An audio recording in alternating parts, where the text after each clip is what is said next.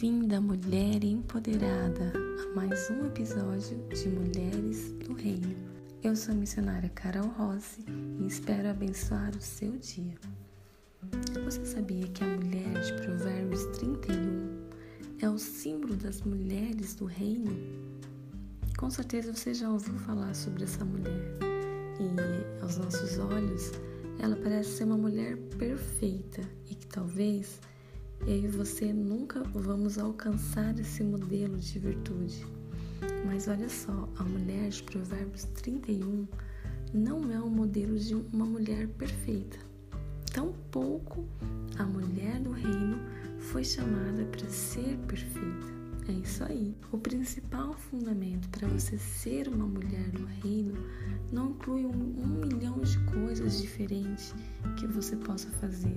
Não o principal fundamento é bem simples e de fácil compreensão e está localizado no fim de Provérbios 31. Depois dele listar tudo que aquela mulher faz, o versículo termina assim: Os encantos são enganosos e a beleza não dura para sempre, mas a mulher que teme o Senhor será tudo que ela faz e as suas obras a elogie publicamente. Quero dizer para você que Deus quer te ver transformada na mulher do reino que Ele pretende, que Ele quer que você seja.